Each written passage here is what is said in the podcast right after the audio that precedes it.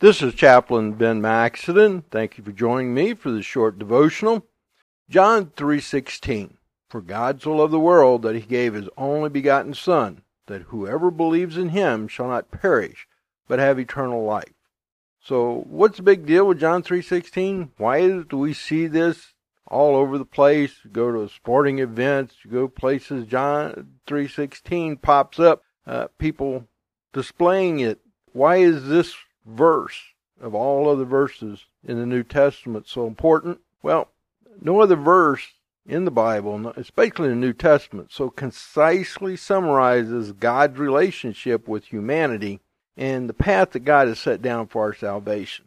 Some consider John 3:16 as actually the theme verse for the New Testament and possibly for the whole Bible. Looking at the different parts of this verse, we see different things. So let's take God so loved the world. What does this phrase tell us? Well, it tells us that God's love is for everyone. God loved the world. It doesn't he say he loved certain parts of the world. He loved the world, everyone in the world. And God desires all to have eternal life.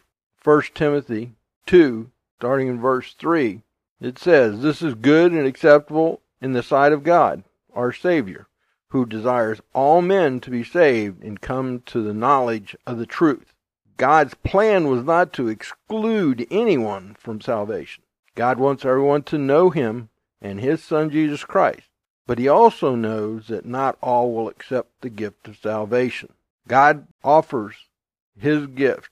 He reaches out to everyone. All we have to do is reach out our hand and take His to accept the gift of eternal life. The second phrase, that he gave his only begotten Son. What do we see in this? The one thing I see in this is the love that God has for us. And the extent of that love is so far beyond our meager minds can understand. We just can't comprehend the love that God has for us. His love is so great that he sacrificed his only son on our behalf. Jesus took on the sins of the world in order that we may be redeemed and presented pure and holy before God, and that we may live with God for eternity. So we don't understand what kind of love that can be. That is just not in our, our, our ability as humans to understand that type of love. The next part is that whoever believes in him shall not perish. This verse teaches us without qualification that anyone who believes in Jesus Christ will be saved. Because God desires all to be saved, but He knows they won't be. But whoever believes in Him shall be. We will not perish. We will be saved. We will go on for eternal life with Jesus Christ. Through Adam, we all have the burden of sin, and without Christ, we go unredeemed. Jesus was not sent to judge us. God will judge us.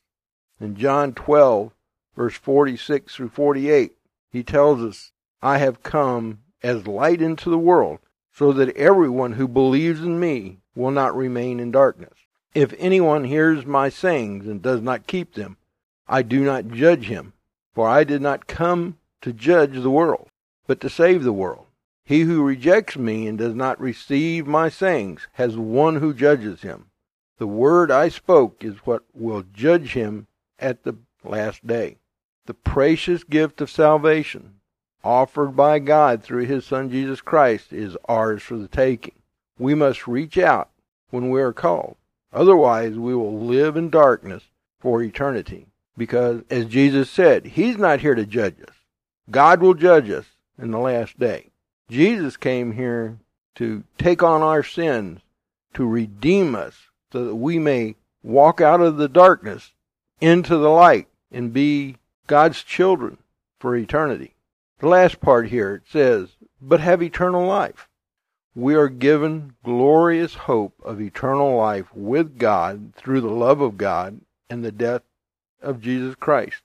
Romans 6:23 The wages of sin is death, but the gift of God is eternal life through Jesus Christ our Lord. In Titus 3 5, it says, Not by words of righteousness which we have done, but according to his mercy he saved us. No matter what you do or say during your earthly life, you cannot earn or gain salvation.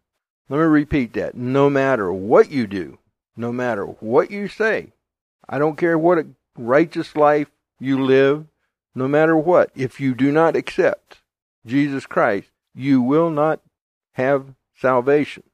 Just because you believe you lead a good life does not qualify you for God's gift of salvation. What do you have to do to qualify? You must accept Jesus Christ as your Lord and Savior, asking Him into your heart. You must confess your sins and repent of your sins. You must commit yourself, mind, body, and soul, to following Christ and His commandments. You will never be perfect. None of us are ever perfect. But you will be perfect when you are glorified by God in heaven. But as long as you work towards that goal, you will receive the inheritance we have been promised by God. Why is John 3:16 seen everywhere? Because it has the complete instructions about God's love for us and his promise for eternal life. This is Chaplain Ben Maxedon thanking you for being here today with me and sharing this devotional.